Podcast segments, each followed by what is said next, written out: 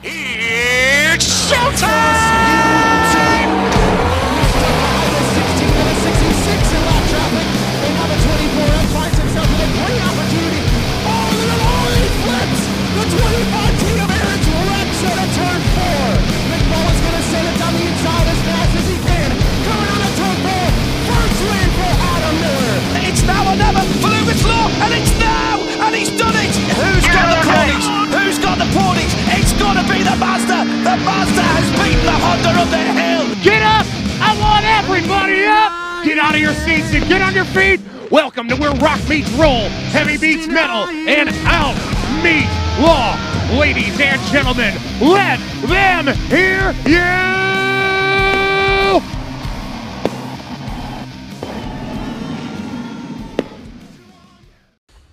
Welcome, everyone, to another episode of the Midwest Auto Sports Podcast. My name is Lauren Kelly, founder of Midwest Auto Sports. And this is Will Garrett. Fantastic. And we are sponsored, as always, by Pedal Down Promotions. Pedal Down Promotions is a full-service... Per- Ooh, geez, that was a nice false start. Let's try that again. Pedal Down Promotions is a full-service public relations and media services company devoted to helping businesses, organizations, civic groups, sports teams, and book authors effectively communicate with their targeted audiences through a diverse array of promotional strategies and methods, including press releases, newsletters, profile and feature articles, websites, social media, content development, printed media, marketing materials, editing and layout, graphic design, and book publishing services. For more information on how Pedal Down Promotions can become your fast-track connection to success, contact Jeff Patterson by email at pedal down promotions at gmail dot com or call nine two zero, three two three, seven nine seven zero. And Will, want to do us the, the pleasure of running down the show just for a little bit? Of course. We're going to take you all through the news of this past week. It's um, a little craziness. There's a lot to talk about, so buckle up, folks. It's mm-hmm. going to be a wild one.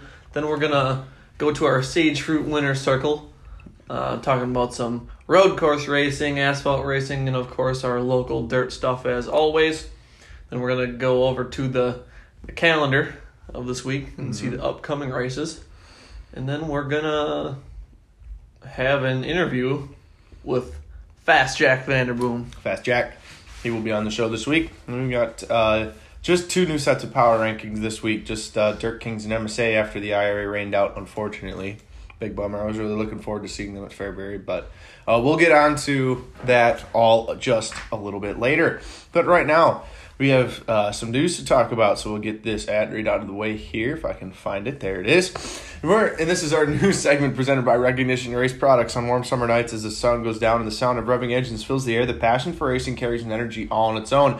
We offer everything drivers need to take that passion to the winner's circle with the most complete selection of parts, gear, and tools available. Recognition Race Products, we make it easy. Visit, visit us online at go to R R P dot com or at our store at one eighteen Highland Avenue in Plymouth, Wisconsin. Apparently, I have not woken up yet today because I just cannot talk. No. Um, but we had, excuse me, we had uh, an F one race this past weekend. Uh, if you can really call uh, F one at Spain an F one race, it's kind of a bore fest as usual there. Um, however, there was some history made. Uh, Lewis Hamilton eclipsed Michael Schumacher for total podiums for the most all time. So he now has the most podiums of any driver in the history of F one with one hundred fifty-six. And considering he joined F one like, what, twelve years ago? two thousand eight or two thousand seven? Something like that, twelve, thirteen years ago. It's pretty it's pretty impressive. Mercedes domination is definitely... Uh... Yeah, and before that, McLaren. He was with McLaren for... Yeah, he had a few lull years. years, though. He has yeah. never... Uh, had a season where he didn't win an F one race. Mm-hmm. So that's impressive all on its own. Yep. Um, all right. You wrote this one down, but I let's did. talk about it a little bit. Vettel makes his own strategy during the race, and Ferrari is just becoming more and more clueless. So, what are your thoughts on this? Did you watch the race at all? No. Oh, my God. So halfway through the race, it, you know how they come up with the little radio blurbs? Yep. They do this that chime. Was, Ding. This one was like forty-five seconds long. Like, he, Vettel comes over, or his team comes over the radio and asks if he thinks that he can take these tires to the end. And he's like, dude, I've been pushing for like the past like six laps, like smoking these tires because I thought we were going to come in. And then he's like, well, w- then he asked his team, what lap time are the guys behind me running? And they told him it was like a twenty-two six or something like that. And then they're like, so, and then he asked, well, so what time do I have to do to stay in front of them? And then they told him like twenty-three five. And he's like, okay, well then we'll, we'll take these tires to the end. And then it seems like, okay. So he literally told his team the strategy that they should be doing. And it paid off. He finished in the points in a, in a really, really crap Ferrari. And Charles Leclerc, he he spun out. Spun and wrecked the engine. uh, yeah, it's just, Ferrari is just, yeah, those, there's three Italian Grand Prix this year, and they're all going to be a little bit rough for the old Tifosi, I think. The Scuderia is not going to make a lot of Italians happy. No, I don't, I don't think so. All right, let's talk about some more open-wheel stuff. Mm-hmm. Uh, Marco Andretti is on the pole for the Indy five hundred. Spoiler alert if you wanted that to be a surprise, but if you're hearing this on Thursday before the race, you probably weren't too uh, keen on finding out yourself. I was saying, so, it happened a week before. And on that note, I think he was the first Andretti on the pole. I'm not a huge, like, this is like an E S P N stat that has nothing to do with anything, but he was the first Andretti on the pole since uh, nineteen eighty-seven or something like that. Mario. Mario was yeah. on the pole for that. Yeah. And eight out of the nine drivers had Honda engines in it. Yeah. Only Rinus, Rinus VeeKay. Rinus VeeKay, yeah. Yeah, he was the only Chevrolet driver to make it. With to, a really small team as well. Yeah, I think he qualified fourth. Yeah, with uh, Dreyer Reinbold, I think, which is, again, a really, really small team. Uh, but, yeah, I mean, there were a lot of people really happy for Marco. I'm happy for Marco. He's had a lot of really bad, well, not bad, but just kind of lackluster years. Uh, and I know he's he's been called that he only has a ride because he's, you know, driving for his dad's team and blah, blah, blah, blah, blah, and whatever, but you know, it's nice to see him put it on the pole, especially an Andretti on pole at Indianapolis. That's kind of cool. Um, on another note, I'm actually wearing this guy's hat right now. Fernando Alonso wrecked in uh, IndyCar practice at the Indy five hundred. He's trying to complete his Triple Crown again this year, uh, but he had a rough start. He wrecked in practice and then missed the Fast Nine qualifiers. Um, I'm not exactly sure where he actually starts in the race. Uh, maybe I can look that up for our Sage Fruit Winter Circle a little bit later. Um, but it kind of looked like that twenty, what was that, twenty seventeen, when he led a bunch of laps in the McLaren. Uh, that kind of looked like that was probably his best chance uh, to win the Triple Crown. We'll see. I'm sure he'll come back every year until he wins it. Yeah, probably. And, um, yeah, I want to see Alonso win it. I think that'd be awesome on just for everyone in the racing industry to see Alonso do that. Oh, speaking of that, a couple weeks ago we talked about how McLaren was open to him doing the Monaco and Indy double or whatever, even though they're on different dates. Renault put a stop to it. They said that we're not going to allow him to go run IndyCar while he's racing for us. Because what McLaren was going to do is they were going to put him in one of the spam cars sure. in Indy, but they said we're not going to let him go run with a rival team at a track that doesn't matter. That's so dumb. Yeah, I mean, I, I get it, but at the same time, that's kind of dumb. You should let the guy go race. Uh, you want to talk about some NASCAR stuff? NASCAR. All right, they're testing the next-gen car at Dover uh, with Cole Custer. What do you think of how that car looks? I got to kind of look up another picture here, but uh, they are testing it today, Monday. And, and I, I don't think by any means that how it looks now is going to be the final product. But oh, I am, I am completely sure it's going to look similar. Well, it doesn't have any, it doesn't have uh, any manufacturer markings on it whatsoever. So it kind of looks kind of like a Hot Wheels car right now. Yeah, but I don't know. I think it looks good, like just the shape of it. Mm-hmm.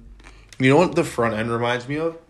Like I know it's kind of it's looks kind of like a Camaro front end, but it reminds me of the new dirt Grand National Camaro bodies. Sure.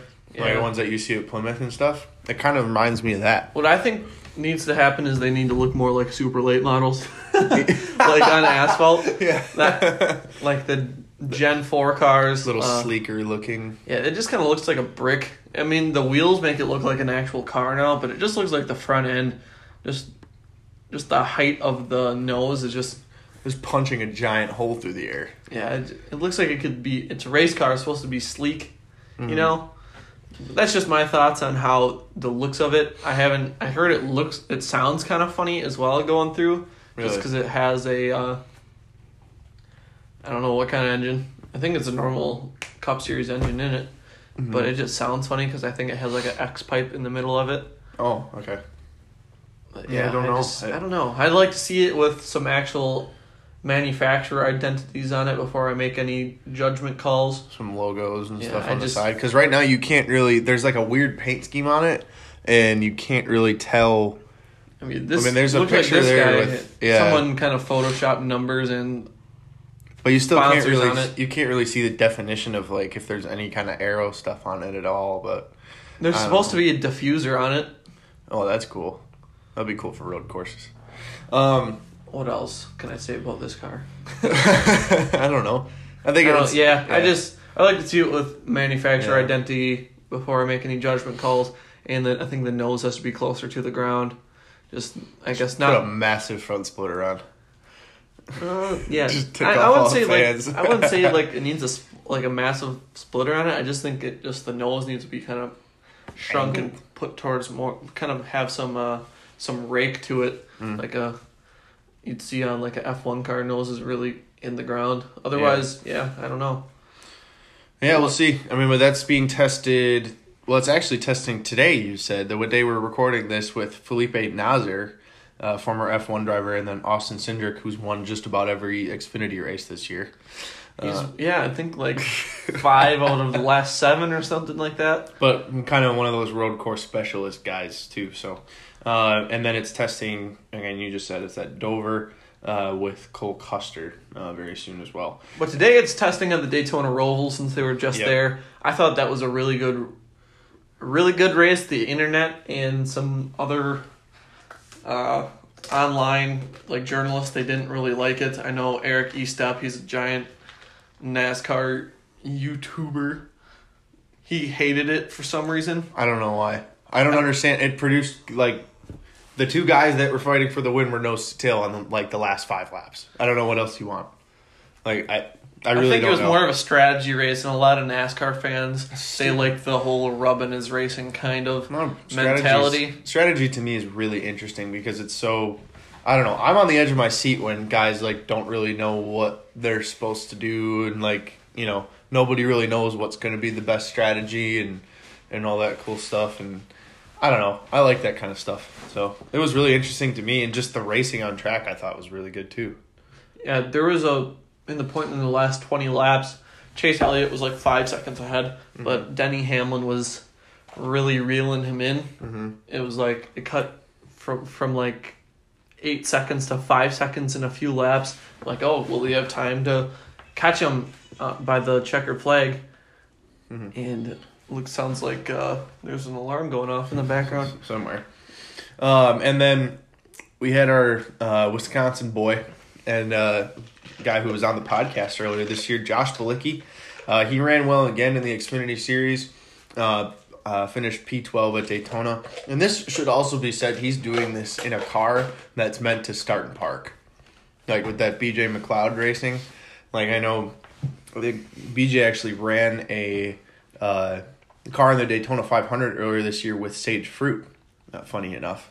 Um, and he... Uh, He's fielding, I think, just one car in the Xfinity Series, and it's one of those cars that's meant to put, like, you know, people that don't really get an opportunity in NASCAR in there, like maybe some super late model studs and stuff like that. But, and then just, like, kind of run the first twenty laps and start and park and just get the contingency money at the end of the year or whatever it is. But Josh is wheeling the heck out of that car, which is great to see, um, especially at the Daytona Roval, uh, which was also fun. And then... You put this one in here. Yeah, this is kind of a weird st- weird stat that, like, really doesn't matter at all. But I call E S P N I call them stats. E S P N stats. Yeah, but it's ones that pop up halfway through an N B A Finals game or something, and you're like, okay, what? That is so specific. It has yeah. nothing to do with anything. Um, so Austin Dillon, he was diagnosed with COVID nineteen, and the fill-in driver for Richard Childress Racing is Kaz Gralla. Uh, you may remember him from his Truck Series win a few years ago at Daytona, and he. This is a Cup Series debut. Never really ran a Cup Series car at all, besides maybe a few tests or whatever. Mm-hmm. He got the first top ten finish for the number three car on a road course since June of two thousand with Dale Earnhardt Senior behind the wheel. It's, it's an E S P N stat, but it's also really strange that, like, you know, because I think was Austin Dillon really been the only guy to run that number three car, correct? Since since him, yes. Because Kevin Harvick was technically in six, that car, but it was the twenty-nine. So, but it's the number, or I guess, I don't know. It's been six years since uh, this is the seventh season with the number three car back, mm-hmm.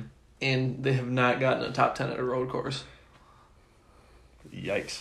But attaboy Kaz Gralla, I believe he finished seventh. Uh, inside the top ten. Very, very impressive. Um, now, go on some dirt. Yeah, let's talk about the dirt. There's a lot of stuff that There's happened here. A lot of stuff that happened. I, uh, I was putting this list together and just going over the news from this past week and just all of the drama and juiciness that flowed through the Wisconsin dirt racing scene this past week was just fantastic. So we're gonna get, or maybe not so fantastic, depending on your viewpoint. Um, but first off, uh, we're just, I think we'll just call this the Mitch McGrath debacle or the Mitch McGrath incident, uh, from now on. Uh, I don't know. You weren't there, were you, on Friday? No. At Plymouth? No. Um, I was not, there's a cat playing with something in the background. All right, that's happening. Yep, uh, but he was racing with the Dirt Kings at Plymouth in the Diamond forty-two, uh, and in his heat race, uh, his night didn't get off to a great start. He wrecked Joel Bennett out of the lead in the heat race, got black flagged for it, D Q'd from the heat. As he was going off of the track, uh, he flipped the flagman off and flipped the entire crowd off.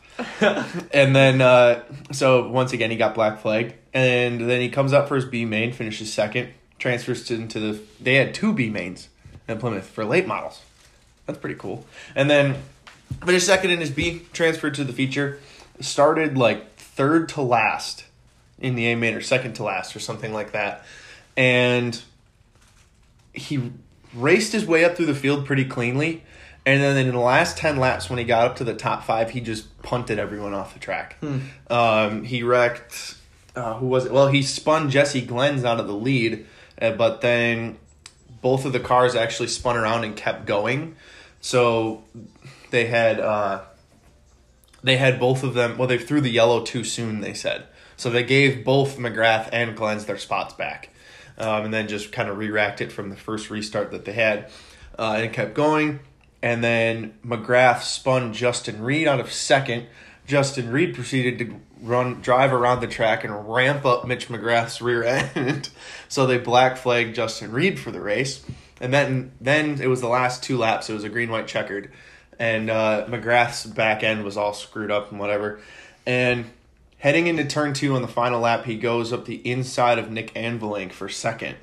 And then just all of a sudden decides not to continue to steer in the corner. Drives up the racetrack into Nick. Nick goes over the berm, and if you've never been to Plymouth, there's a offshoot in turn two. Another track exit. Yeah, a track exit, and there's a blunt wall opening on the side that's covered with water barrels. And Nick went head on into the water barrels, you know, on the gas coming out of turn two. Like, actually got air going over the berm before he hit that. Um... So really, really scary incident. I believe Nick had some kind of injury because my grandpa said, well, he was there, and he said that they were still, he was still in the ambulance after he walked all the way through the pits, talked to a bunch of people, and then left. Hmm. So really scary.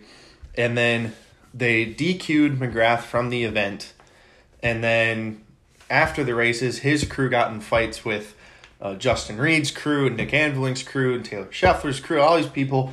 And uh, they were just like a big line of people waiting out there to fight Mitch McGrath. And then uh, he apparently hid in his hauler. The Dirt Kings officials had to go inside his hauler just to talk to him. And then uh, they informed him that he would no longer be welcome at any Dirt Kings events this year. Um, apparently it's an indefinite suspension, but it's to be reviewed at the end of the season. And then later, a couple well, a couple days later, Plymouth uh, banned him from all events at Plymouth for the rest of the year. Or had to be the next day, because yeah. they, he was there when we showed up for our night of racing on Saturday. And I don't know, like, one of my crew guys asked, was asking why they were loading up the car, and I kind of had to explain the whole thing. Oh, so he showed up to Plymouth. They never left. They, like, must have oh. camped there or something. Mm. So they unloaded the, they, like, had the car unloaded. They were, like, getting it prepped and putting on new body panels and stuff. And all of a sudden, you saw him, them push in the car and leave. And then we're like, is it going to rain or something? What's the deal here? Like, no, I think he got banned. He got banned, and then he went up to Shawano and, and, uh, finished really crappy. So, and apparently when he showed up there, it was just choruses of boos. And uh I don't know. It's it's a really unfortunate incident, and I don't know. There well apparently there wasn't a whole lot of actual fighting, but just I mean he wrecked like wrecked three other really good race cars. And that's it's really unfortunate, and I don't know. I I've never been a fan of the guy, to be perfectly honest, but, you know, he was always one of those guys that would run really well with, like, out-of-town late model ser- series and stuff like that, so it was cool, but eh, that sucks. I don't know. It's entertaining for the crowd and stuff, but it's not for the right reasons at all, and neither is this next thing. Yeah, let's talk about another fight. I, I didn't I didn't even know about this one. You can yeah. take this one. Did you not see the video from this? No. Well, if anybody hasn't seen the video from this, you can go head on over to M A S Autosports on Facebook and uh, scroll down a little ways, and you'll find this incident from one forty-one on Saturday night. Luke Lemons was running, I think, sixth in the I M C A stock car feature when somebody on the front straightaway who was restarting on the inside of him decided not to drive straight and just turn towards the outside wall and uh, pegged him to the outside wall. Uh, I don't know if I'm, I'm, well, Luke's car was toast. And then, uh, so the field, they put out a red flag because apparently there was fuel on the track or something mm. like that. And then Luke sprints over to this guy's car and just does a freaking Superman fly onto his hood, puts a giant dent in the hood of the car, then jumps on top of the car and just starts jumping on it and slamming his fists into the top of the car, and then he just jumps off and just calmly walks away. Yeah, I just found I just found the the video on our website or our Facebook page here. What is going on? And then after the race, uh, also, is this suit a tuxedo? I think it is. Yeah, that's awesome. I know. And the the thing is, is there's a difference between this and the Mitch McGrath incident. Mitch McGrath got D Q'd because he was wrecking other people, and then I don't think he's apologized for it at all. And I haven't seen any kind of thing on Facebook from his team or whatever. Uh, whereas Luke, immediately after the night was over, Uh, jumped on Facebook and wrote a really nice, sincere apology. He apparently went and apologized to the driver that he jumped on as well. Um, but apparently, at one forty-one in the pits afterwards, there was about six other teams waiting to fight that same driver. So it's just like, apparently there's two guys that just kind of had it coming this last weekend, and they both kind of got their uh, their dues. And that guy that he jumped on as well was D Q'd from... from the event at one forty-one, along with Luke, but his car was toast anyways. Um, I haven't heard anything, like any sanctions from one forty-one down to Luke in terms of like fines or suspensions or anything, and I doubt he'll get one. But it's just that kind of thing I think is just purely entertaining. I don't know.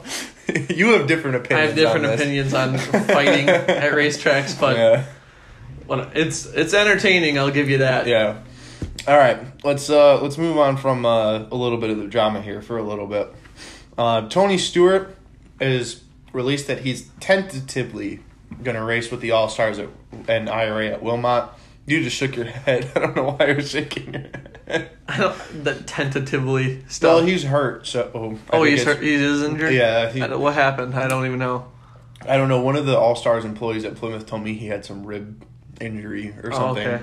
So he kind of was going race by race, and uh, uh, was it Tim Schaefer was running his fourteen car in the three sixty Nationals. Mm-hmm. Uh, so we'll see. We'll see what happens, but either way, All-Stars, I R A at Wilmot, that's going to be a really, really fantastic show. Um, Let's talk about the Knoxville Nationals a little bit. Can we just talk about the name for a second? The one and only? I don't like that. I name. don't like that at all. I think it's really dumb. I like Knoxville Nationals. Yeah, they should have just called it that. That or actually called it the Knoxville Nationals. Why not? You know? Yeah, I don't know. Anything else but the one and only. It just doesn't sound like a race. Because there was three races. Yeah, it was, there was three. I know it's supposed to be like this is the one and well, only guess, week at Knoxville. The but... big race was the Capitani Classic this year. So they called the whole week the one and only. I guess that's really dumb because there's many days. In the one yeah, there's three days of racing: yeah. Thursday, Friday, Saturday. I don't know. I mean. Yeah, it is what it is.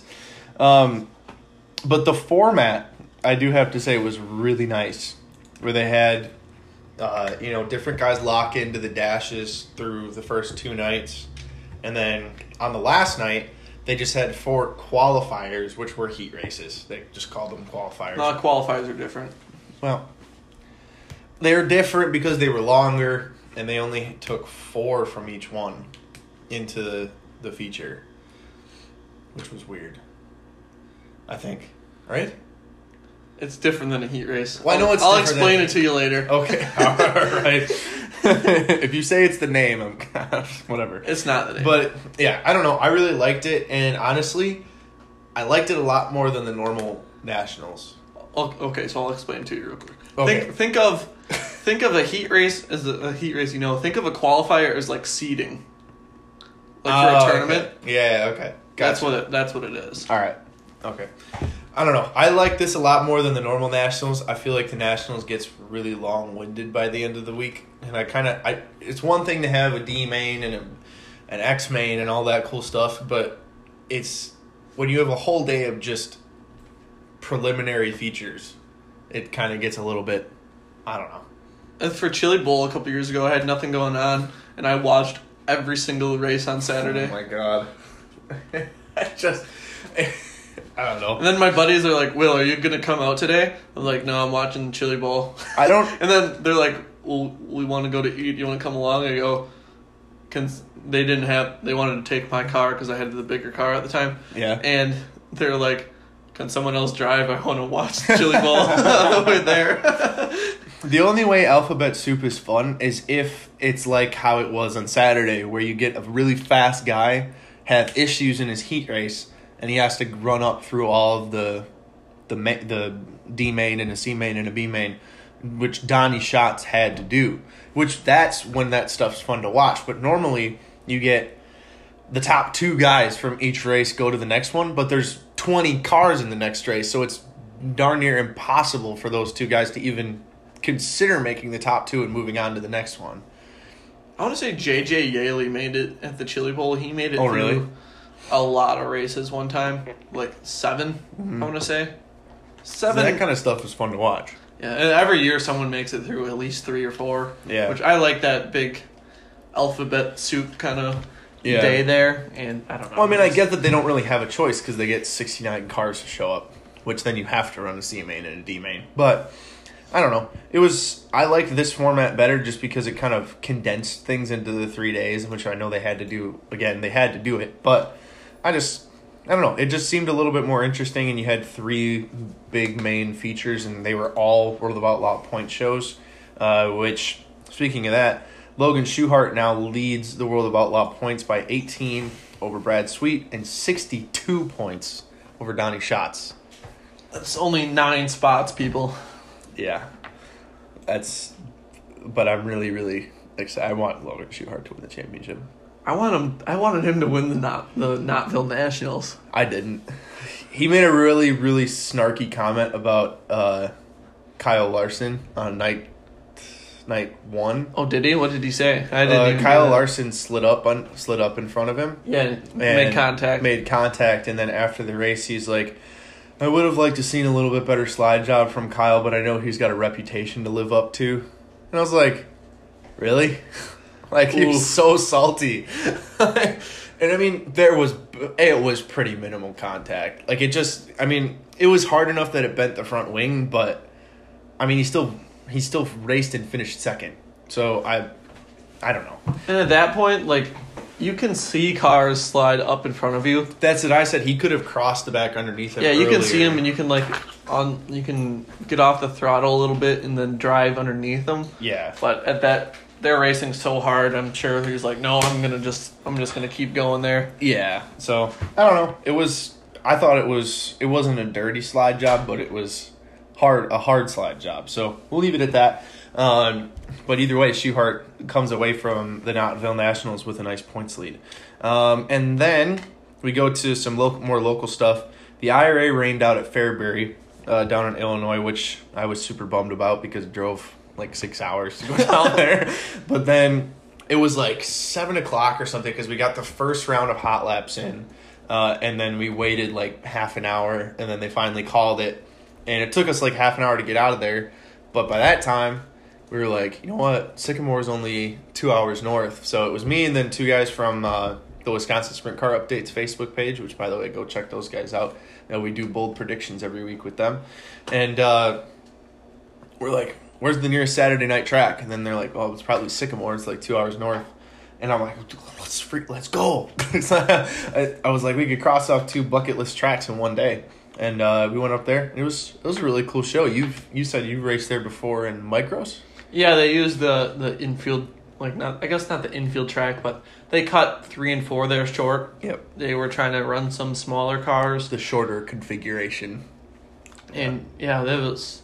I don't know. It's a long drive for us because it's like three hours away or something like that. Yeah, but I don't, it's a it's a cool facility. Mm-hmm. I, I like it. There's massive always, grandstand. Oh, huge, massive. Like I thought Plymouth was massive, but good Lord, I mean, it's not covered or whatever anything, but it is just. I mean, it covers the whole front stretch, and that place is a lot bigger than Plymouth. So I don't know. It was a really cool race with a late model feature there. It was fantastic. Um, so I don't know. It was. It was nice to see, but along with that I R A rainout at Fairbury, uh, Bill Baylog and Sean Rahal are closing in on title-securing races. I want to say that... What do you mean title-securing races? For, so, for Rahal? He's like two hundred fifty points ahead for Rookie of the Year. Oh, okay. Um, and Baylog is, I want to say, just about that much ahead of Scott. I thought you meant both for the championship. No, no, no, no, no, no, no. I'm like... No. Nothing against Sean. He's, he's still learning, but I'm like, he's not no, going for a championship this year. He's not going for a championship. Um, no, but Baylog, I want to say, is like two hundred fifty points ahead of, as well of Scotty Neitzel. And the I R A puts, I believe, eighty-five points on offer per race. So I think it depends. It depends on how they do, obviously. But there's a there's going to be a point where at the end of the season, like they could secure those championships with like five races left to go, depending on if they keep finishing ahead of their their rivals, which is kind of cool, but also like it's very like Lewis Hamilton-esque in F one where he like wins the championship with like eight rounds left. But I don't know. I thought that was just kind of cool to see. Um, and then we get to some M S A stuff. Yeah, it's the Midwest Sprint Car Association. There was uh, always seems to be a little bit of drama every week for some yeah. reason. Mm-hmm. But Travis Ahrens, uh, he got stri- he won the race. Mm-hmm. He got stripped out. Oh, I didn't even know this until later. Mm-hmm. We we uh, we invited one of our sponsors to come out and run my car because we promised him the seat while I was supposed to be at Indy. Yep. And then I it got canceled. So Tyler made the feature. Yeah, he right? did. Yeah, your teammate did, not yeah. your. Uh, Not your sponsor. No. Uh, we'll talk about that I, later. Yeah, we'll talk about that a little later. And we were just sitting around and talking to people. Like, our engine builder was there and a whole bunch of different fans that were there to watch Andy race. Came down afterwards and talking, and we were kind of like, they were having a few uh, beverages after the race at oh, the trailer. Yeah. yeah. And we're like, why is everyone up at the pit chute just looking at the infield? Like, what's going on? I'm like, all right, I'm just going to go check this out. And mm-hmm. there was a whole bunch of people standing up there go, what's going on here? And then there was Travis Aaronson's car was in the infield getting stripped down. And I guess we were wondering why there was a race car on the track after the races, too. And I yep. guess Travis had to make a few laps to listen to that engine. Mm-hmm. So I guess he got stripped down, and something was confiscated to, like, send out or something like that. Yeah, his magneto was confiscated off the top of his engine. We'll, um, we'll see what comes from that. I doubt anything I doubt will come. Any, yeah, I doubt anything. And I've, I've said this from the beginning. Uh, if they're cheating, they're not going to cheat in that obvious way. Right. Travis yeah. is a lot smarter than that. I don't. I don't even know if he's cheating at all. Yeah. Right. And his crew is a lot smarter than that as well. So I, you know, it, until they actually get caught. And actually, uh, Travis actually just messaged me here because I, I couldn't really get a straight answer from anyone in terms of what actually happened. Um, well, let's see what he he said that. He said he was. They actually physically accused him of having traction control. So he said to strip down the car, uh, and just to prove that he didn't have any devices in the car. They disconnected everything and had me run laps and told me to make the noise with my foot. So I did. Um, and there was a video that somebody took from the outside of the track, and they're saying, "Oh, it sounds completely different and completely, completely different," and blah blah blah blah blah. And I was like, I don't know. I didn't even really hear the noise when he was out there the next time because there were so many people yelling and screaming from the side of the track. So, you know, until he gets caught, I don't think there's, you know, there's nothing that anyone can do. And even if he, and that's only if he is actually cheating. So it's it's kind of a very touch and go situation because we all know Travis is a really good driver. So this could be just him being really that good. And, you know, I think it's really hard for people to admit sometimes when a driver does win that many races that, you know, it's just their pure talent. But I don't know. We'll see what happens. We'll see when that magneto comes back. I don't know exactly where they sent it to or or whatever. But, you know, who knows. Uh, but I think that's just about going to wrap us up for our news.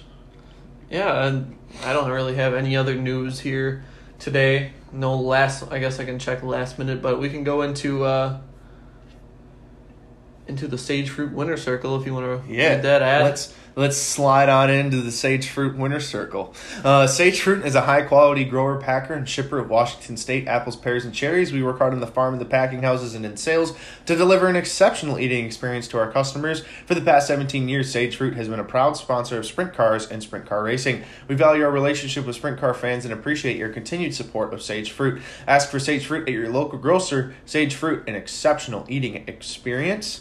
And um, uh, where are we going? Up there. All right, we're going to start with uh, the open wheel asphalt stuff, and then we're going to move on into our local dirt and all that cool things. All right, so F one, mm-hmm. the pinnacle of motorsport, as some call it. Not this last weekend. Not this last weekend. Kind of a snooze fest. Lewis yeah. Hamilton won again. Max Verstappen second, and Valtteri Bottas. The only exciting Bottas. part, yeah, I don't know. The only exciting part about that race was if Verstappen was going to split the two Mercedes. That's kind of sad that that was the most exciting part. Um, Although I did watch, okay, shout out to Formula World on YouTube. I don't know if you subscribe to him or all. I recommend it. They do little three-minute blurbs of F one news and stuff like that and recaps. Mm. And they there was an interview with um, Helmut Marko. He's, oh, yeah. a, he's the advisor for Red Bull Racing. Yep. And they... They predict they're predicting that they they've made little strides every week, mm-hmm. and I want to say they said they want to give it about five weeks or so, five more races, and they should be on pace with Mercedes, That's, at least with Max for wow. qualifying and the race. Yeah, and I always I feel really bad for Alex Albon because you watch him race and he's really good. Like if you actually just watch him, like. You know, we say the race was really boring uh, yesterday, but Albon still made a lot of really good overtakes. And he's a very instinctive driver, and you can tell that he's very good. But when you have Max Verstappen as your teammate, and the team is obviously focused on Verstappen's car way more than Albon's car. They've came out and said that their goal is to make Max Verstappen a champion. Yeah, so I just feel so bad for, for Alex because there's nothing, there's not really much he can do besides finish, keep finishing fifth and fourth and sixth and stuff. And that's like really good when you have Mercedes up front and you're racing points. Mm-hmm. Yep. Mercedes too. McLaren this year too. McLaren. Yep. But it's unfortunate for Alex because he's a world-class driver, obviously. Yep. He's in F one in but a Red Bull seat. He's teamed up. But with, he's teamed up yeah. with Max freaking Verstappen. Which who is probably the best driver in the world right now. Maybe besides Lewis Hamilton, but still. It's probably really close between the two. Yeah, it's unfortunate.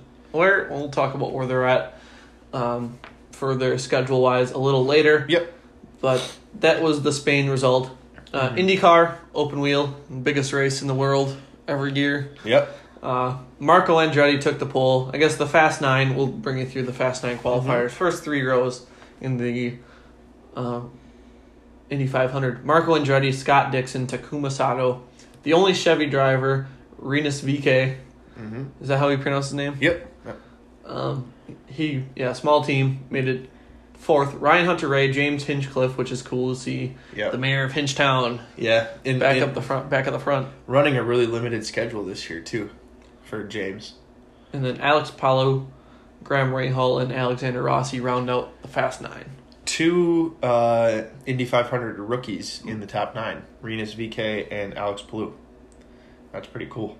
Um, also, Graham Rahal very sneakily having a good season again. He's actually in the hunt for the championship.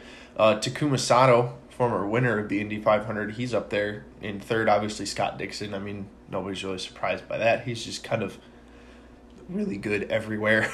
um, Ryan Hunter-Reay as well. That's really interesting to me.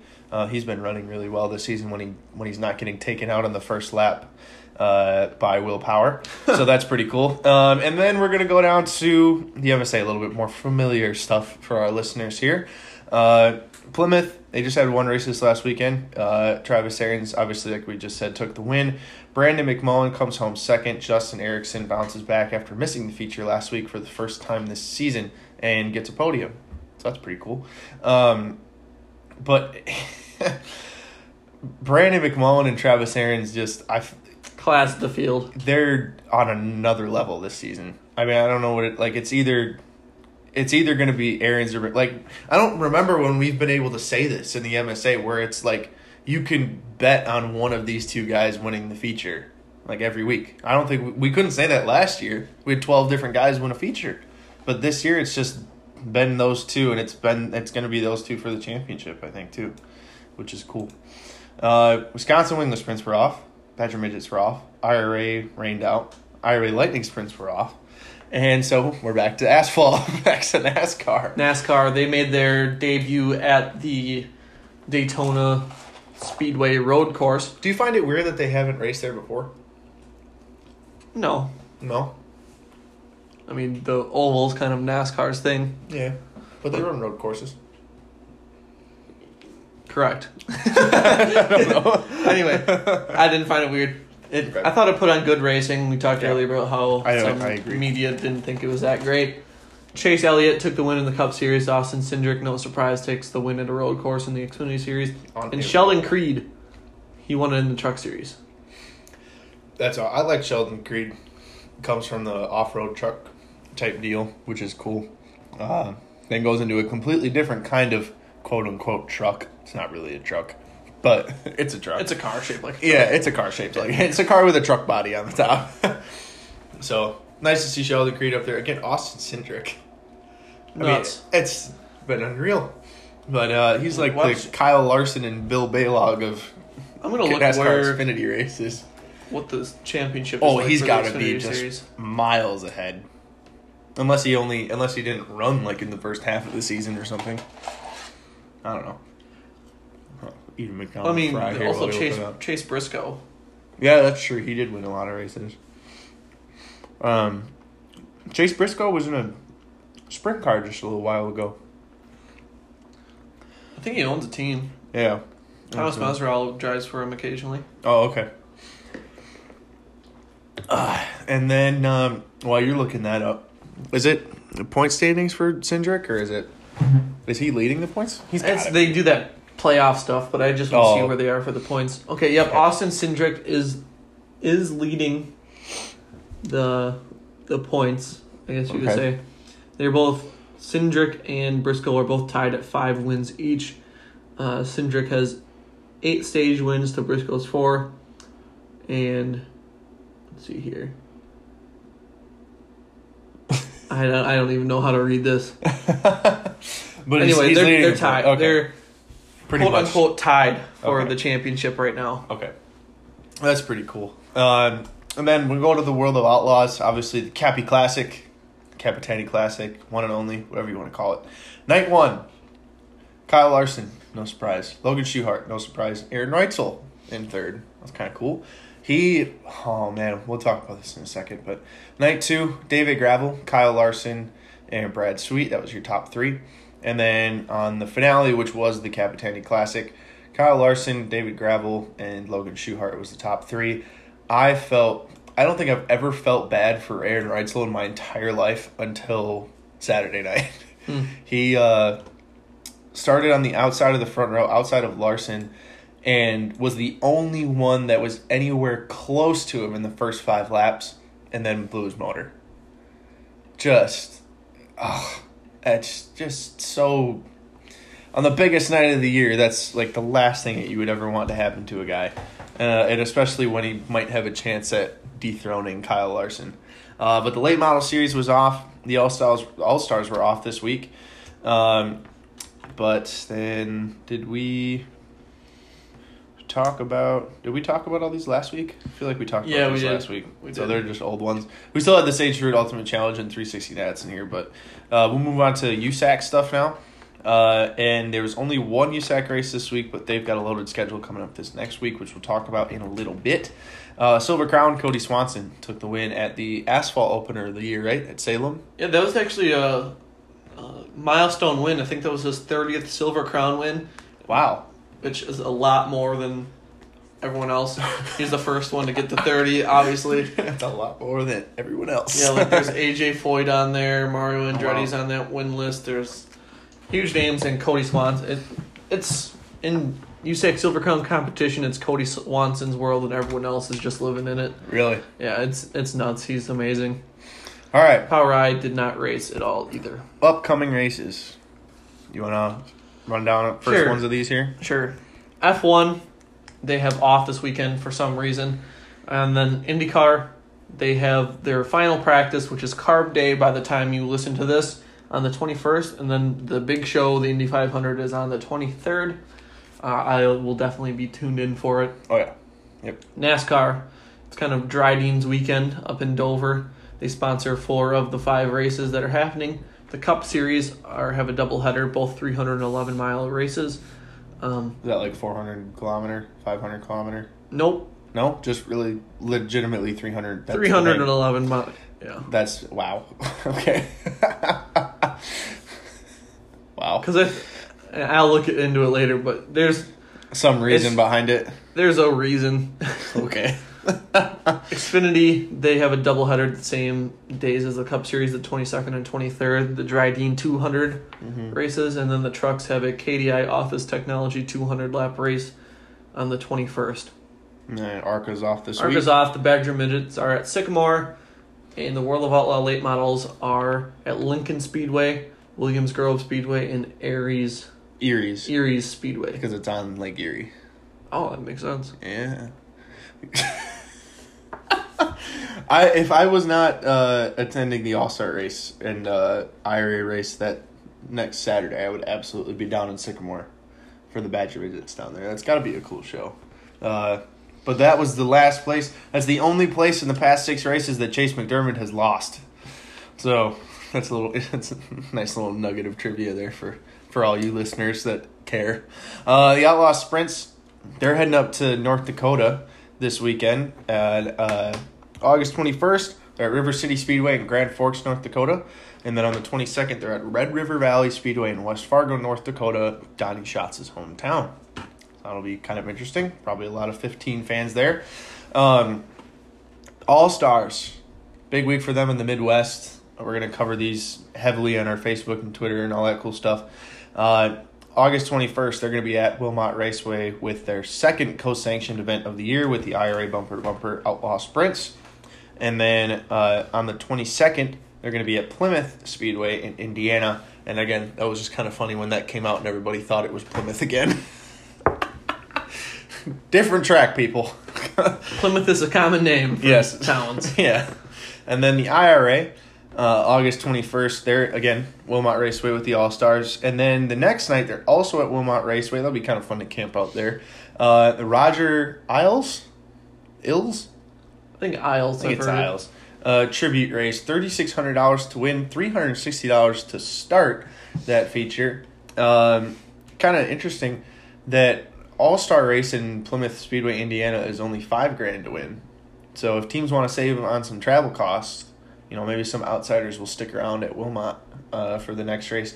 And I believe the All-Star race at Plymouth is only four hundred dollars to start. It's only forty bucks less to start the uh, I R A show, and that's your gas money saved right there anyways.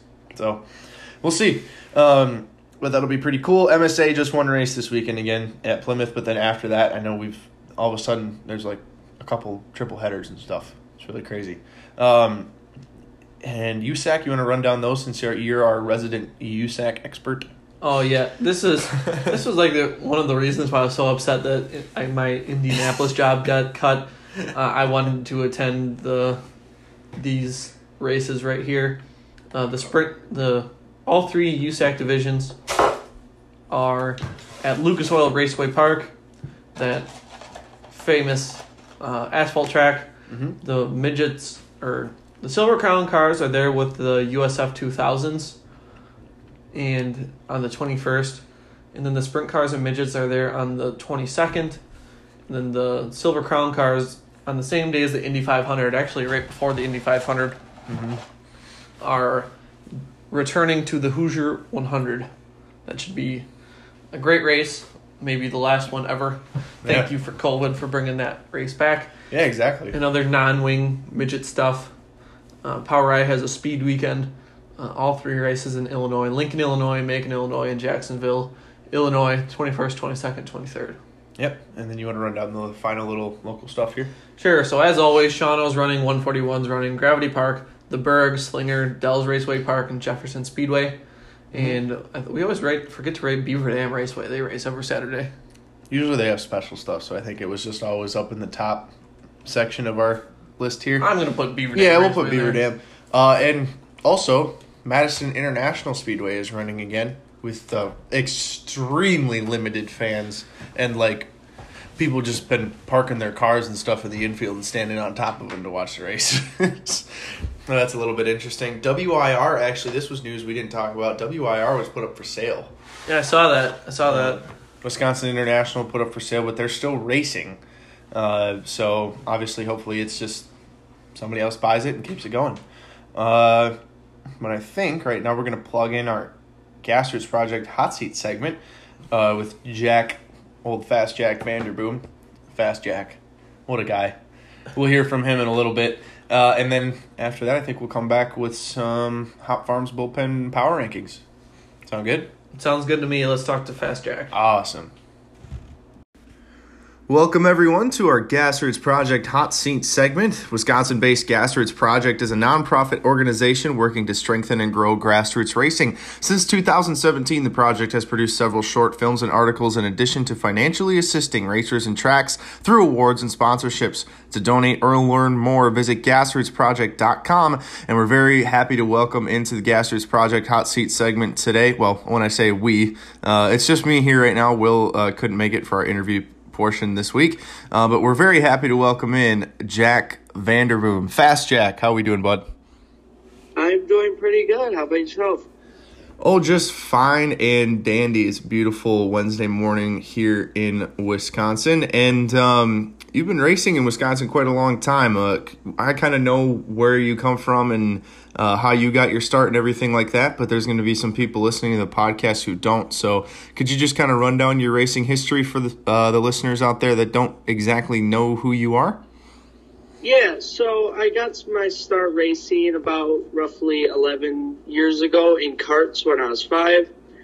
I started out in kid karts, kind of moved up, and then we decided to get out of the karts out here at our local track, which is Badger.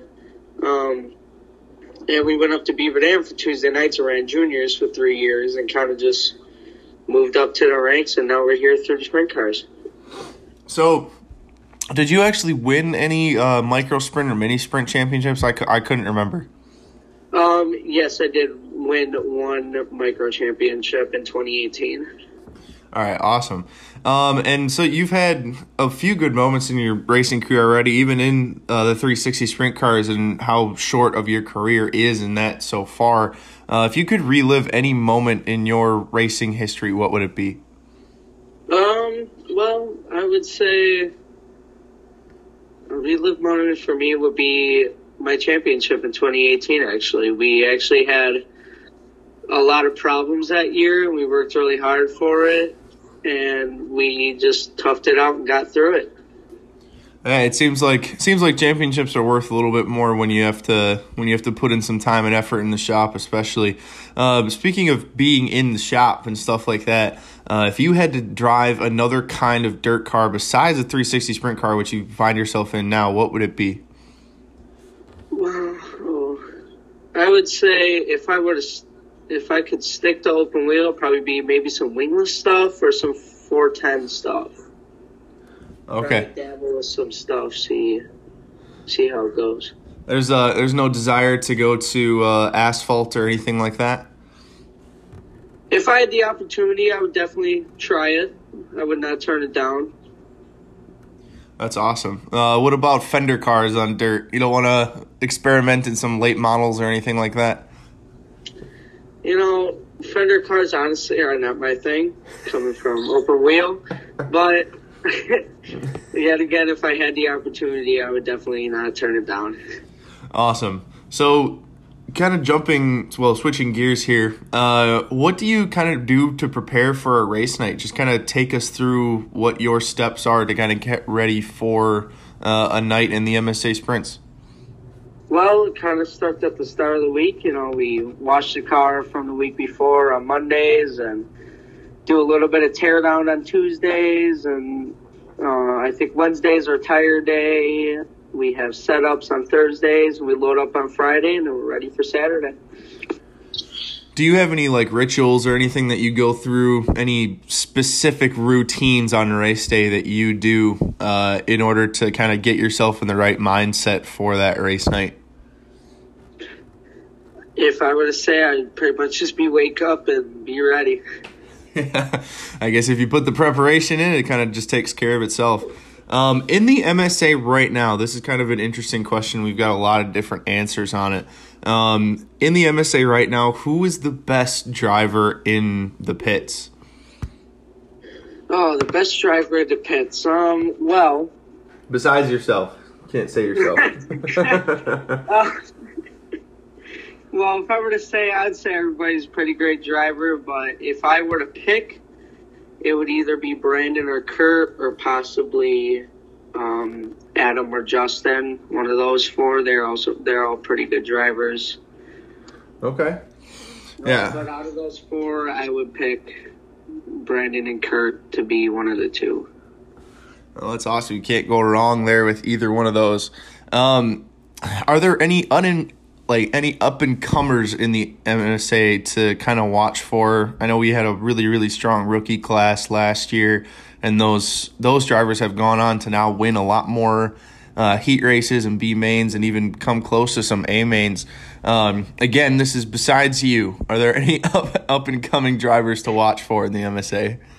Uh, up and coming drivers in the M S A. Um, well, I would say definitely Tyler Davis, um, possibly Tyler Tischendorf. He's been a good competitor so far, or Austin Hartman.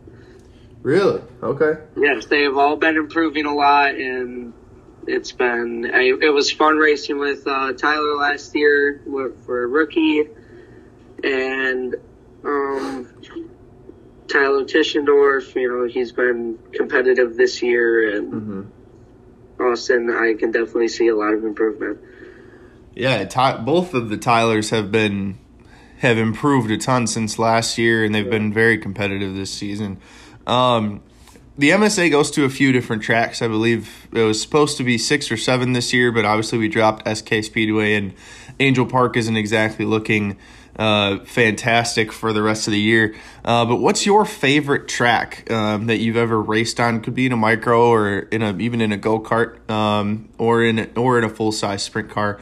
Um, and what kind of tracks would you like to see added to the M S A schedule? Well, I would say with the sprint car, it'd either be Outagamie or Angel Park. Mm-hmm. I definitely like running those tracks in the sprint car. Um, I also liked running Angel Park in the micro, but kind of going back from out of the, I guess, you know, out of Badger midgets, um, it would definitely be Tomahawk Speedway. Okay. Um, we we would go up there a lot during our off weeks, and that was a great track. We always had fun running there. That's been a that's a track that uh, a few people want to see the full size three sixties run on at some point. Do you think that that would that that track would actually um, be able to field a full size three sixty show? You know, if the way with Andy's going now, I'd say a year or two it would be consideration. You know, he's um, I know Andy real well, and he's been he puts all the money that he makes back into that track, and he's been improving it a lot over the years. It's, yeah, it's interesting looking up there. You just see, it seems like every other week there's something new at the track, and, uh, you know, kind of state-of-the-art stuff. But um, obviously they do still have a long way to go. It's a relatively new place. Um, so kind of jumping gears again back to actual race night, um, how would you describe your – Uh, personal driving style? You kind of high side hustling, or you kind of a bottom feeder, or somewhere in between? You know, if the car's set up for running up top, or, you know, if I have to, I will. Uh, mostly I stick to the bottom because, okay. you know, I'm just not, I'm not quite that experienced, you know, running up top. So, yeah. Better not to take chances. I can go up there, but mm-hmm. better not to take chances if it's pretty wicked up there. But if I have to go up there, I will.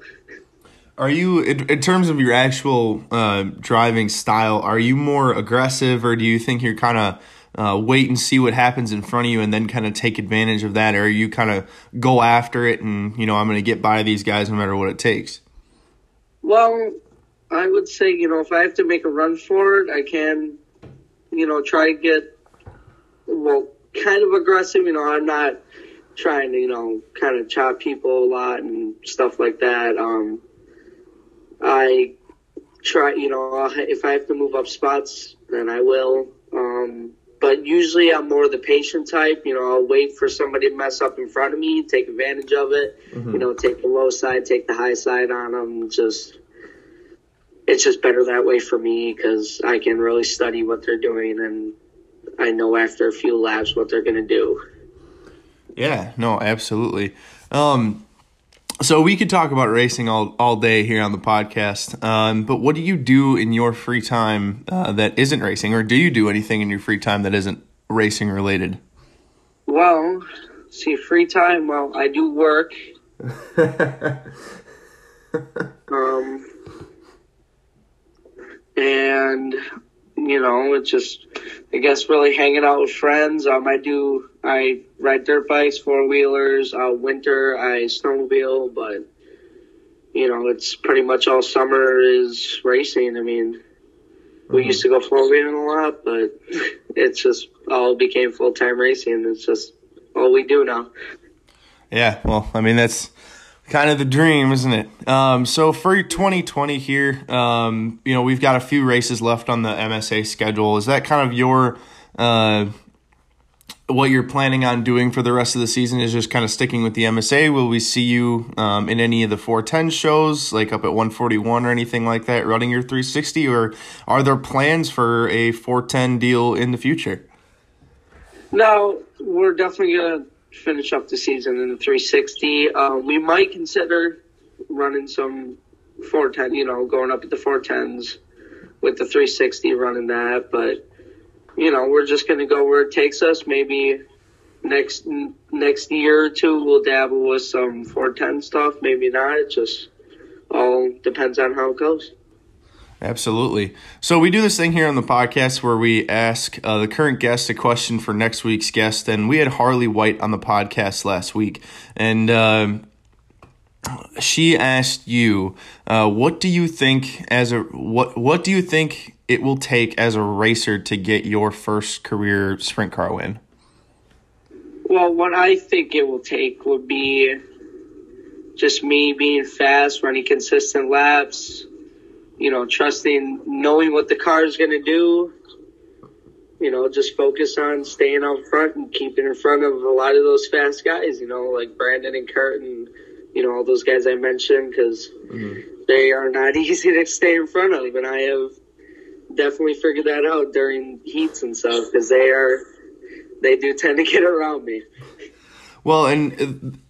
Not to this, I hope it's not bringing up a painful memory or anything like that. Um, but last year, uh, one of my first nights that I was actually announcing at Plymouth, um, you and Jim Malis had one heck of a fight uh, for a feature win, and Jim obviously came out on top. It was his uh, final career feature win.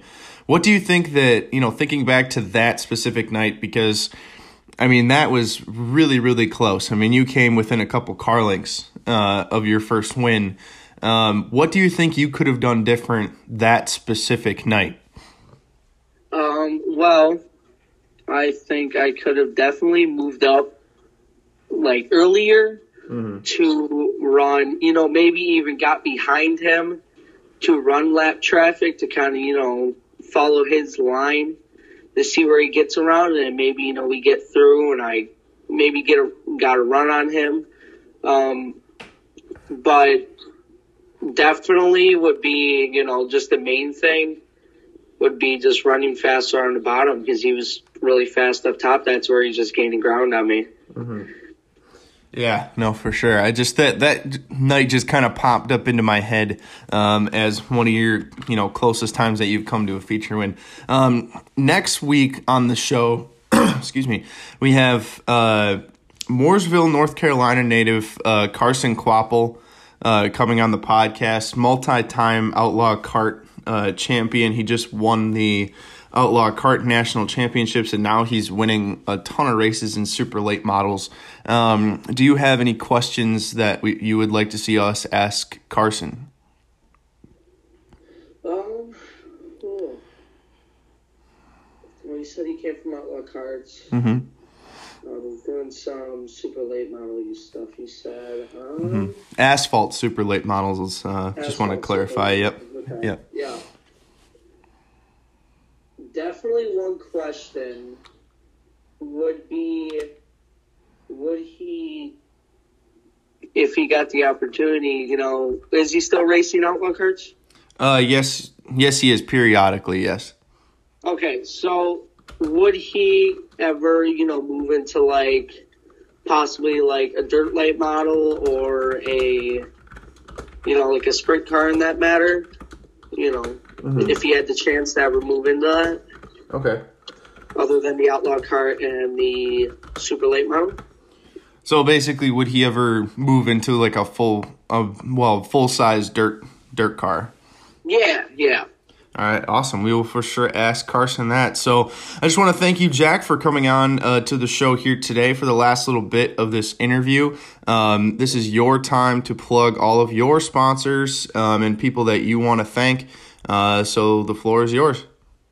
All right, well, I would like to thank, well, first of all, my parents, you know, my mom and dad. Um, you know, they've, you know, supported me through this whole thing. You know, they're the ones that I've make this thing work, and um, Rick and Sharon, you know, they give up so much time during their weekends. They, when they really don't have to, and they come out every single weekend and help.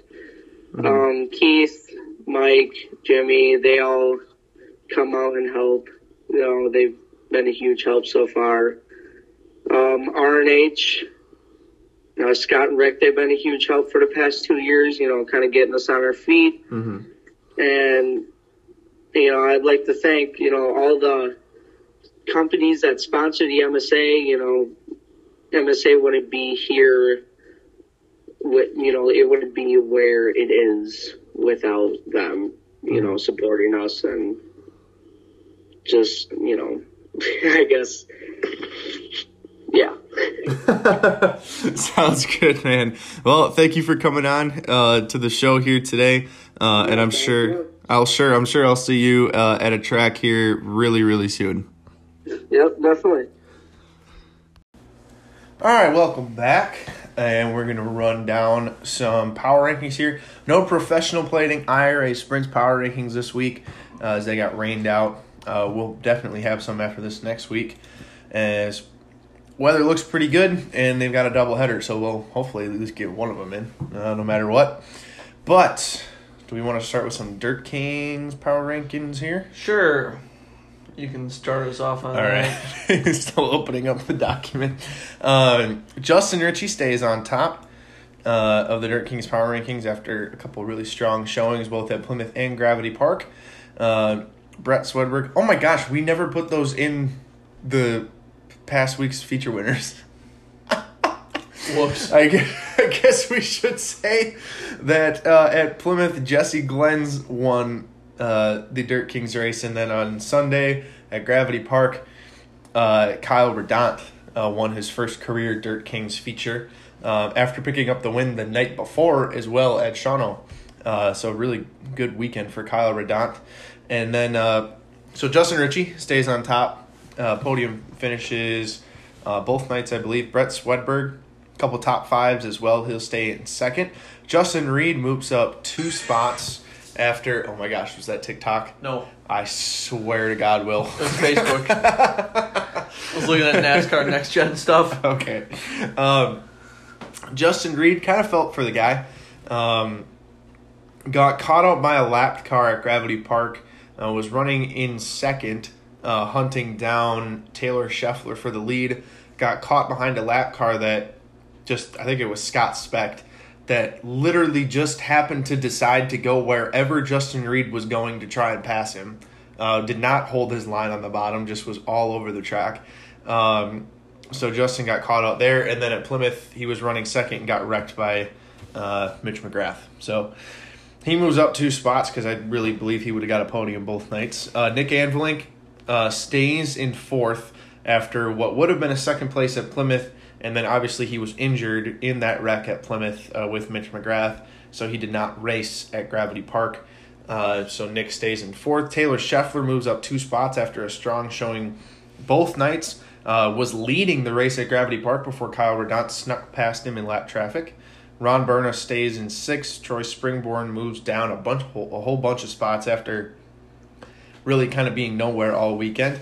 Uh, Kyle Redant, biggest mover this week, goes up from unranked to eighth. Turk Letizia moves up one spot to ninth, and Brad Miller moves down one spot to tenth after, I think, two D N Fs. I don't think he actually finished a feature uh, with the Dirt Kings this last weekend. So, uh, but yeah, that's going to wrap up Dirt Kings power rankings. You can find those on our Facebook page uh, and also with some guys that, you know, maybe we're just on the cusp of those power rankings, and Uh, maybe that will get some votes later this season. All right, but this is kind of your deal, Will, so you want to run down the M S A? Yeah, so uh, the top top two spots flipped again. Travis Ahrens going to the lead. Brandon McMullen back down to second. Mm-hmm. Um, pretty much Travis, I don't know, they, they ran one two all race. It's just that Travis won it, kind of put him over the edge. Kurt Davis remains in third. Ben Schmidt had a great run again. He's in fourth. Justin Miller kind of ran in the middle. Yeah, he was he was the mid-pack three sixty driver this last week, finished eleventh. Yeah, welcome welcome to the club, Justin. uh, oh nah, boy. Everyone has their off nights. Justin Miller oh, yeah. big back up at the front. Lance yeah. Fosbender stays the same. I don't think he transferred out of the B main. No, he did. He did? He, yeah, he finished I was thinking, I think uh, he finished sixth in the feature, something like okay, that. Okay, it was the heat race that he pulled off of or something. Maybe it was last week. I don't no, know. Last week he didn't yeah. make it out of the B. Yeah, you're correct. Brandon Berth, uh, he is in seventh. Mm-hmm. And then Justin Erickson. I think Justin Erickson should be higher. The thing was with Justin is he was higher, um, and then like he was I don't remember he was up to sixth at one point, I believe, and then uh, completely missed the feature last week, uh, and a bunch of other people did really well last week, so I didn't really have a choice. I dropped him down to tenth, and now this week he moves up two spots uh, back into that was at eighth. So he's our biggest mover this week. Kevin Carnitz, he ran good again, mm-hmm. and then for some reason I'm still on the rankings even though I just. Didn't I have said in the past that I will not drop someone off the power rankings for a no-show unless somebody else does really, really well and deserves a spot, but nobody else does, did really well and deserved a spot. So Alrighty. The only one that was really close for me was Tyler Tischendorf. Uh, he won his heat race, and then hey, he did a good job. Yeah, I think he got hit or something in, in the feature and like got caught up on the top side or something like that and lost a couple spots. Mm. He ended up like thirteenth or something like that. But yeah. he's been running really good past couple weeks. Yeah, I, I missed my race. We put Andy Gluin, one of my sponsors, in the car. Yep. Uh, his first sprint car race in twenty years or something like that. And he ended up, uh, he passed a car in his heat race. It was uh, we, it was the one the person I'm thinking of, correct? Scott Conger. Yes. He passed Scott Conger, yeah. Okay. And Scott Conger got past him again. And uh, he started in the back of the B main. And uh, on lap one, he made three quarters of a lap before uh, getting involved in uh, Austin Hartman's spin. He got upside down, but not too bad. Not right? too bad. It was just kind of a little I tipsy. Mean, yeah, he well he did bend the front the front axle like at a ninety degree. He hit him pretty hard. No frame damage. Though, no, right? okay, no frame damage or anything. But, but yeah, it's exciting night for a sub. Yeah. I mean, Pass yeah. a car and flip over. Yeah, it's a little bit eventful. I think he was a, he was a little bit embarrassed, and I know his wife wasn't exactly too thrilled with that outcome. She was nervous at the get go, and uh, I know we were teasing him like, "Oh, it could end up as bad as our night the other week where I got into Tyler and Tyler got upside down." And she was showing him, and she was showing uh, Lloyd, my crew chief, was showing uh, Andy's wife pictures of the mid crash. That oh, with uh, Tyler going over. Like, yeah, you could end up like this. And then they laughed it off, and he ended, ended up going like, over. oh, oh, oh, oh, no. So, yeah, he. I'll, I'll post some pictures to Will Garrett's Racing on Facebook. I got a few of Andy mm-hmm. uh, and his night of him in the car. I got. A, I actually have a video of the lap, and you could see him go for a little bit of a ride. Yeah. And got him with the car, giving the finger to the camera. uh, with with the car after the night. It was yeah, it's oh, it's great. Fun stuff. Yeah. Anyway, that'll do it for our power rankings, and I think for this week's podcast. Yeah. Uh, one thing before we go, our website is up and running, and by the end of well, by the time this podcast goes up on Thursday, the domain name will be purchased, and uh, it'll be up. It'll be mas autosports dot com, and uh, because Midwest Autosports apparently is already taken from somebody. I don't know. I don't know who has it, but it's been taken. Uh, so it'll be mas autosports dot com, uh, and we've been posting links of driver bios and uh, race reports and stuff from both well Will, Trevor, and Sean. Uh, obviously, this last week, um, there's not going to be one from Will and Sean uh, because of obviously you didn't race and Sean got rained out. There's going to be one from Trevor though. Um, and then we'll have race previews for Will and Sean for this next weekend. Uh, so that's it's been really fun. I think the website looks pretty good. I don't know. It's kind of still in the developing stages until this Thursday. But, uh, yeah, so go ahead and go check that out. Um, again, mas autosports dot com. If you want to join Team M A S, there's a form uh, on the website for you to do that as well. And I believe that's going to wrap it up for the show. Yeah, thanks for listening. Uh, go to, I guess, as always, it's available on pretty much all the podcast networks, including mm-hmm. Apple, uh, Google, Spotify, uh, all, I guess. Yeah. yeah. And then share share it with your friends. I mean, if you enjoy if you enjoy the show, mm-hmm. I mean, if you made it this far, you probably don't mind us.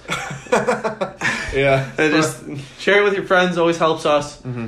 And uh, I guess that'll do it. Have have a one, good week. One more thing. Our first season's wrapping up here. We've only got two more episodes after this one uh, from our first full podcast season. Um, and we're looking for sponsors for our next season. We've got a couple lined up already that we're going to announce, I believe, either next week or the week after that. Uh, but we've got a couple lined up, but we're still looking for a lot more. So uh, hit us up if you want to sponsor the podcast, if you own a company or a business, or maybe you just you're, yourself want to chip in some money for the podcast. Uh, we'll we'll get we'll get with you and we'll work something out. Uh, again, you can send us an email at masautosports at gmail dot com. But yeah, thanks for listening. Keep it flat out. Talk to you next week.